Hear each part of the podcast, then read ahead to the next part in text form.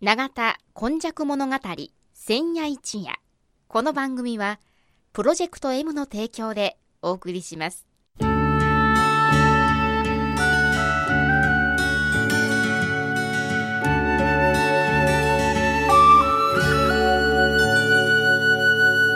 戸は港があることで多様性のある町となりました。しかしその港というのは神戸港だけを指しているのではありません。山から海へと注ぎ込む川のある地域には素晴らしい砂間が広がり海の流れと川の流れに相まったこの永田地域一帯も神代の昔から自然の生んだ港がたくさん点在していました。この番組「永田今昔物語千夜一夜」これはこの地域を育んできたこれらの多様な人々の往来とそしてここが住みよいということで定住してきた人々の培ってきた様々を毎週土曜日の夜の7時15分からの15分間 FMYY からお届けします。皆様こんにちは。今日もこの番組の時間がやってまいりました。いつものように司会進行は FMYY のキムチ焼き。そして107夜目はこの方です。長田に住んで70年、和田寛治と申します。はい。えー、先週はですね、あの、海の日、山の日っていうようなところで、昔からの伝説とか地名っていうのもとても重要だよっていうようなお話でしたが、今日はどういうお話でしょう？今日は、ね、池田村の歴史を読むっていうね、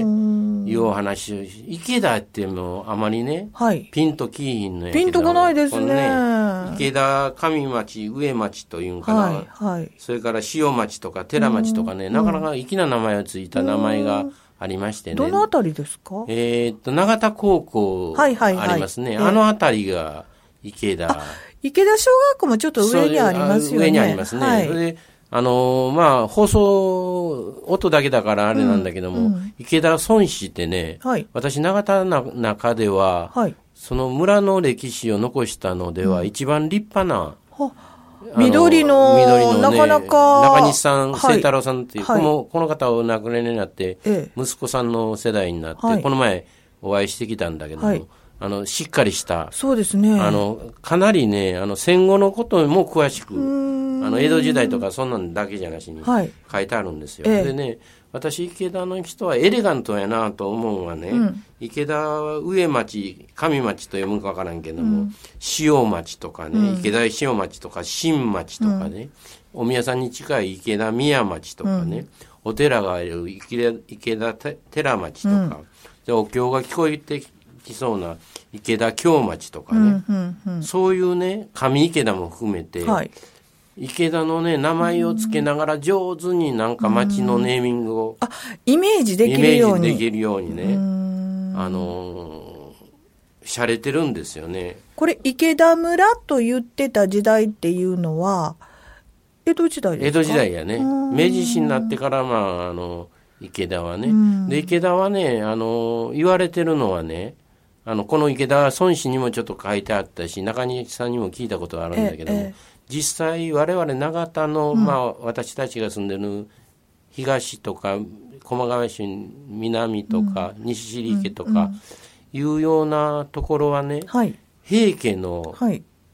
あの人たちがずっと清盛以降。あの、治めてて、あ、そう、あ、西国街道沿いとか、あまあ、海岸の方っていうですふうにね、それで、あの、平家が滅びた後もね、はい。源氏の方が、あの、頼盛っていう方がにお世話になったから、お母さんに、そのお母さんにお世話になったから、あんたらの土地でええよって言われて、あの、源氏の人が支配しなかったよね。なんかあの、えー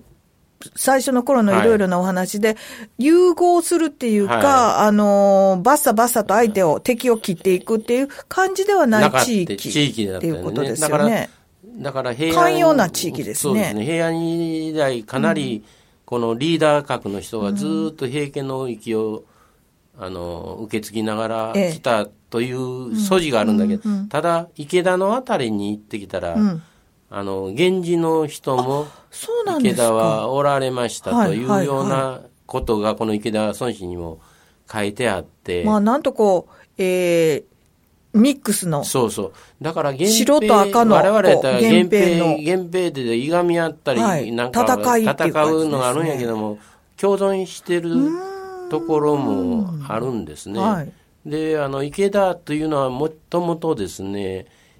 あの、永田神社があるでしょ。はいはい。永田神社があって、永田の神社に、こう、お世話するうん住民たちということで、神戸、神の塔と書く、はい。神戸、神戸、あの、神戸と呼んだりするんで、はいはいはいはいあの、そういう役割を持った村だったんですね。だから永田神社にとっても、うん池田の人たちは、俺らが面倒見とるから、永田のお祭りだったら先頭に立って、私たちの池田村がやるんですぐらいの危害をああ、なるほど。持ったんですね。みこしとかね、はいそういうものもありますね。で神戸のあの方もですね、ええ生田神社のお世話するのが、神戸、神戸、神戸、ああ、なるほど、やったん。が、はいはい。あの、し詩の名前つけるときに、これちょうど神戸にしようやなかった言うて、あの、生田神社の、その、お使いする人たちの村の名前を取って、神戸市にうん。なったとはかいうような、かなり、こう、誇りをうん。持った歴史はいがある地域なんですね。私、あの、永田小学、あの、永田商業高校はいはいはい。1年生あのええ4回ぐらい教えてるんでこの地域もずっと歩いてるんですけどね、その古文書この緑の池田村孫子みたいな、見てもらったらですねもう弥生の昔からはい。弥生時代から人は住んでましたとかあ、ですね。そうですか。それから、あの今はね、ええ。海の方まで海岸線とかがあったり、JR がし、まあ、中野、長田やったら中の方通ってるんですけども、昔は西国街道でええ元町のああたり、あるいは兵庫の津の中へ入って、兵庫津から長田の交差点に来て、割にちょっとこう曲がってる。ま、曲がって、で、蓮池の方を通って須磨の方に行くというね。はいそうですよねはいだから、ど一番賑やかな西国街道の道中のところが池田村があったんですよね。で、源平の戦いは、源平の戦いで、あの、日踊り越えの逆落としはどこにあるかという話は別にして、ええ、ええ。あの生田の森の戦いとか、でずーっと江山の辺からずっと平家の人が逃げて駒ヶ林に止めてある船に乗り込むという時も池田の辺りをはあ、通る、ね。通ってるしですね、はいはいはい。港川の合戦もあの蓮池の辺りとかがよく出てきますし、はいはいはい。応仁の乱なんかとかね織やっぱりあの、なんか、高取さんのあたりも関係してたみた関いですよ係しとんですね。ね。あの、一番ね、今、兵庫開港150年になりますけどね、はい。あの、神戸事件っていうのが、三宮事件とかはいう言い方もあるんだけど、三宮神社、大丸の前ね、はい。に、えっ、と、一宮だったかないや、あのー大丸の前の三あ宮、三宮の由来だったよね。あそこでフランス映画、あのー岡山の、はい。あの兵士いうかね、が通っとったのに横切ろうとして、あんたらあかんやないか、無礼なやっちゃって、切り、切うととして向こうは、怒りに怒って、あの、港に止めてある5カ国の船を、鉄砲の砲弾をこうやって向けて、はいえらいこっちゃ怒ってもだと。はいで、備前の、ひ岡山の人たちは一旦下がりましょう言って、はい西国街道をね、あのー、須磨の方に向かって、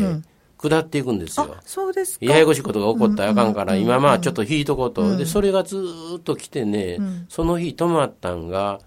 池田のね、妙楽寺。妙楽寺言ったらね、あのー小学校ありますやん、あそこの池田の。はい、池田小学校。あの、隣ぐらいのあるところ、幼稚園が今、あの、併設されてるけど、はいはいそこに泊まったみたいなんですね。あそういう記録が今の、この池田孫子うのと。ころにも載っててね。まあ、歴史にこう重なってる地域なんですね。うん、だから歴史に重なってる地域で、はい神戸事件が大丸の前で起こったけども、はいかなりずーっと来て、池田のところ、蓮池のところのお寺に来たいうことはね、割合とあの辺は、はっきりした道であったし、そんなに、そうですね。あの、ね、遠いところでもないいうようなところでね。まあ、それと受け入れてくれるような、はい、そういう雰囲気のある地域でもあったのかもしれませんね。はい、だから、池田なんか見てたらね、そういうなんか古いものが、うん、昨日のように語られてるとか、いうような土地柄でもあるんですよ。うん、あの、今のその JR が通ってるとか、高速が通ってるとか、はい、えー、国道、ルートなんとか、はい、通ってるところとは違う、昔のあの山なり、道なり、こう、通りやすい道筋っていうのは、昔ながらに違うところにあったんですね。すね。それでね、あのー我々が住んでる東尻家とか西尻家は魔野と呼ばれて、はい、あの真っ平らだけどあそこのところは山のと道ですから、はい、住宅地というのがそんなに丸山は別にして、うんうん、池田のところは開拓できないからなるほどなるほど。昔のまま残ってるんですね、はいはいはい、それで、あの永田商業高校とか永田高校にの一筋あの南の道を歩いたらね、池田の祇園神社へって祇園さんのあの抹茶みたいなのがあるんだけどねそこは僕はあの永田神戸神戸まで言うてあかんね。永田兵庫ぐらいの神社見とってね、うん、神社の江戸時代のなんか風情が残ってる佇まい言うたらね、この池田祇園神社に置いてないというぐらいにね、うん、なんかタイムスリップするというよりもね、うん、ええー、な心地ええなというような空間が残ってるんですよ。はい、で鳥居があってあの狛犬があって、お社があるシンプルなところやけども、さらにごてごとしたものがないんですよ。なんか誰が寄付しましたとか、あの、お賽銭入れてくださいとか、いうのも何にもなくて、うん、あの、本当にお参りに手を合わせるか、手を合わせなくてもおるだけで安らぐとかね。地域の守り神。守り神、鎮守さんでいうね、そこの池田の祇園神社見るたびにね、うん、ここの池田の人たちのこの、こう、気骨いうか。なるほど。うん。あの、そこの地に、面々とこう、まあ、染み込んでるような、そうね、そういうものを感じるってことですね。分厚い本を読まなくても、そこにおっただけで、なんかこう、池田村の切符が、気風が伝わっていくようなね、あの、ことがあって、あのあの辺りはね、あの、わ我々東尻池とか西尻池という南の海に近いところにとっては、うん。水をもらいに行ったり、木を拾いに行ったりするとこなんですね。そうですね。水源地であったりして。だから、池田とか永田とか、うん、東入家とか西入家は仲良しなんですよ。うん、で、4つの村だから、鹿村という、四家村というのがあって、私、この6月の半ばに、その人たちと会いましてね、昔言うたら、あの、みんな山に、エボシの、会の人がおってね、はい、でこのあの本5本を作った中西さんの息子さんも来られててですね、まだねそういう江戸時代はこうやったんやとかね、いう話をつい昨日のように。話せる場がね、はい、残ってるっていうのはねなかなかこういうのはつないでいかないそうですね。いかんなと思いましたね。はいはい、うん。単なるあの伝統とか歴史っていうよりは、この、えー、自分たちの生まれ育ったところのこの地面に、その人たちの汗と涙といろいろな思いとが詰まってる、それをやっぱり感じる。感じる。寄付としてね、はい、あの、そういう地域だった、い。ろいろなものを受け入れる地域でもあったというの、ちょっと体壊してもね、はい、あの、出てこられて、奥さんが電話がかかってきて、今日は石川さんの集まりで、主人よろしくお願いしますって、奥さんにもね、そういうスピリットが、浸透しとるなと思いましたやっぱりあの誇りを持つとか、えー、自分の地域に誇りを持つ気骨を持つっていうのを、はい、これはつないでいきたいですね。ねはい、えー、今日はですね緑に金字で書かれています池田、えー、孫子村の歴史です。そういうものもお持ちいただきました。お話しいただいたのはこの方です。長田に住んで70年以上岡田館でした。では来週もまたお楽しみにお聞きください。永田今昔物語千夜一夜この番組はプロジェクト M の提供でお送りしました。